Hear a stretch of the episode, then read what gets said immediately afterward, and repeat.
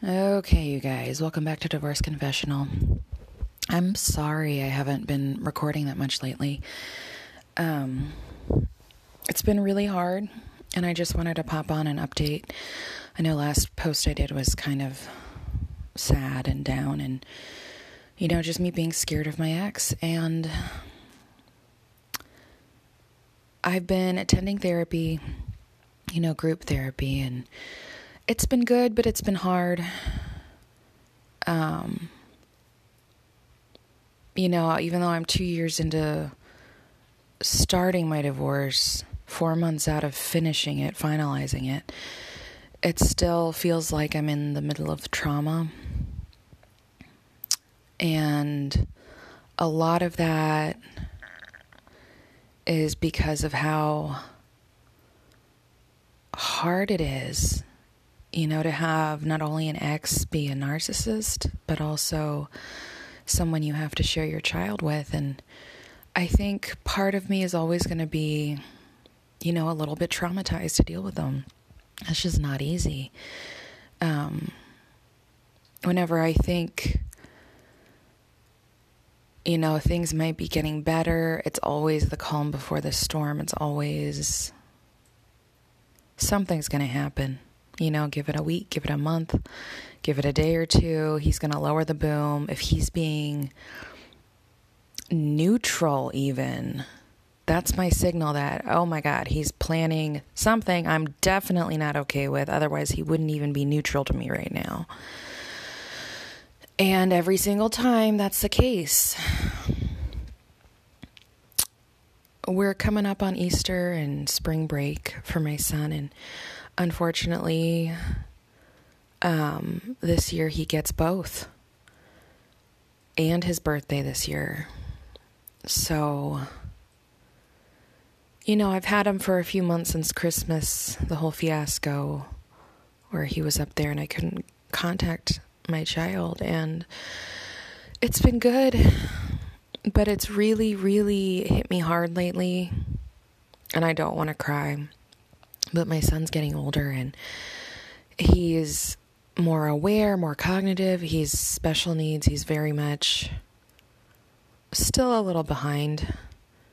But, you know, as he's almost six, he's getting more aware of holidays and um, time passing and seasons. And, you know, he's getting excited for this stuff. And it just breaks my heart that I'm not going to be the one to celebrate, you know, these these things with him this year. It's really really hard.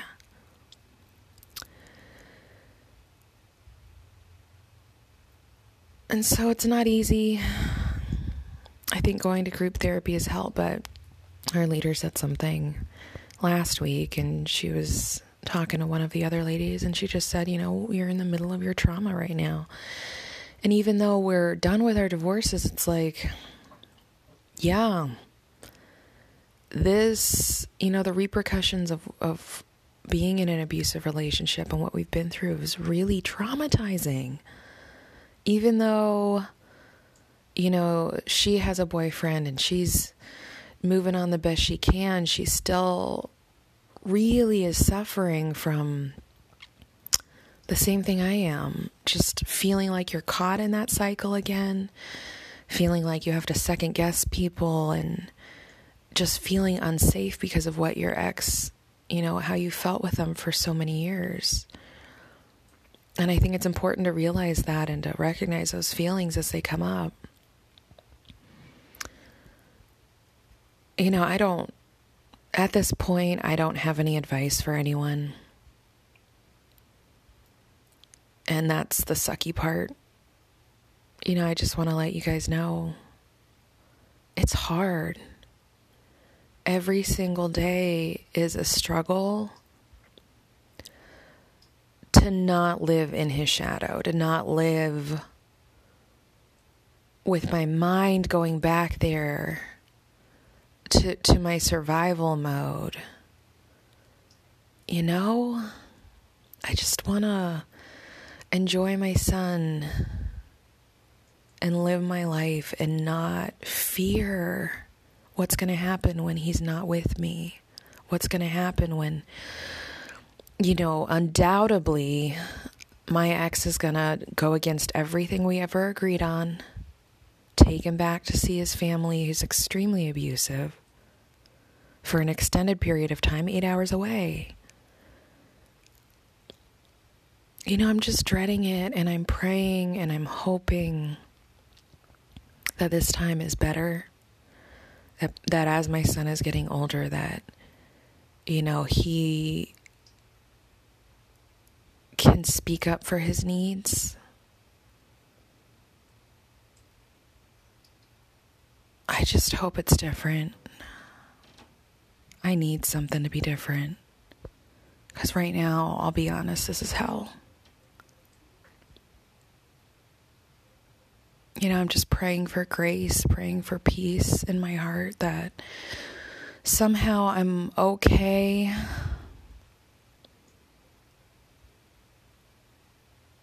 And I will be. But it's just hard. I got incredibly bitter um, Friday, packing him up for his weekend at his dad's, and just thinking, you know, just thinking uh, about the betrayal, about how he has chosen to do things I'm extremely not okay with regarding our son and how this is the new normal. You know, I never thought I'd be here. And so that leaves a lot of bitterness in my heart. And then I think I've mentioned it before, but during the final hearing, we were sitting down. Maybe not even the final hearing, but um, one of those conferences with both our attorneys and his incredibly horrible woman of an attorney was just telling me, "Oh, don't you want more time away from your son? Don't you know, don't you want to go get your hair and your nails done and you need more time away from your son. Trying to get more time away from me to give to him, who's a drunk." So I'm like, "Okay." I looked at her like she was an idiot, didn't say anything and then moved on. Not even going to acknowledge that statement. But you know, those words pop into my head sometimes, and I'm like flabbergasted. because cleaning, you know, as soon as my son goes, I tend to clean to keep busy all the mess I didn't get to during the week, and it just breaks my heart. You know, cleaning his sink with toothpaste all over it and the first thought I have is, oh my God, it's like I would give anything to have him here messing the sink up right after I do this. I don't want more time from him. I don't. As crazy and chaotic and hard as it is to balance work and life and school and all the things that fall on me because his dad's pretty deadbeat I don't want more time away from him, and I don't think I ever will. You know, that doesn't that doesn't vibe with me. That is not my style, that is not my parenting. That's not the kind of mom I am.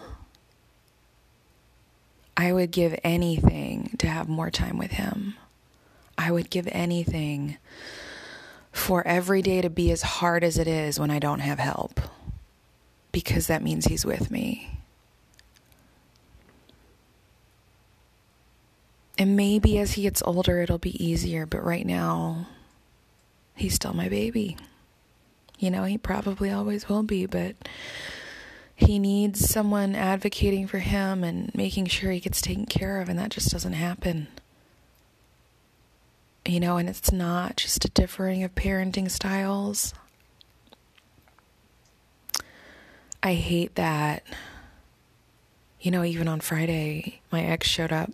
I can tell when he's sober and I can tell when he's been drinking or hungover, either hungover or he has been drinking or you know, he's somewhere along that along that line. Not not quite 100% okay.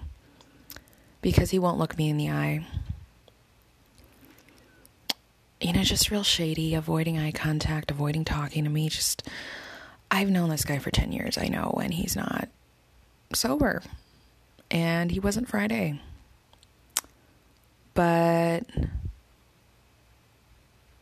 you know, what could I do?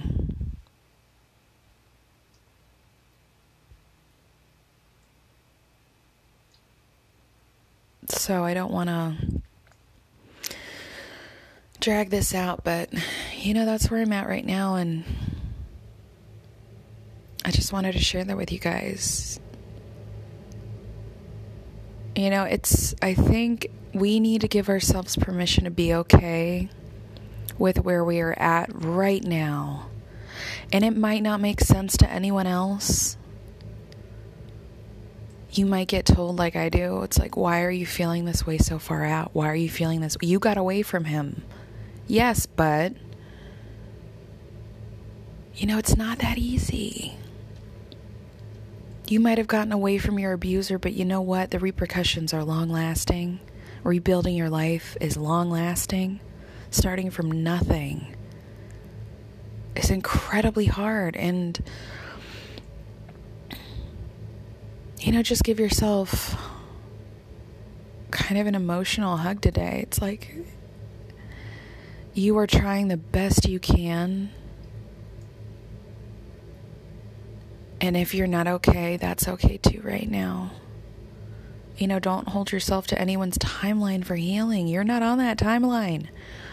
You know, you are forging your own path here, and that is okay. It is okay to feel sad and confused and lonely when you feel it. You know, just give your permission to feel those things. I'll talk to you guys later.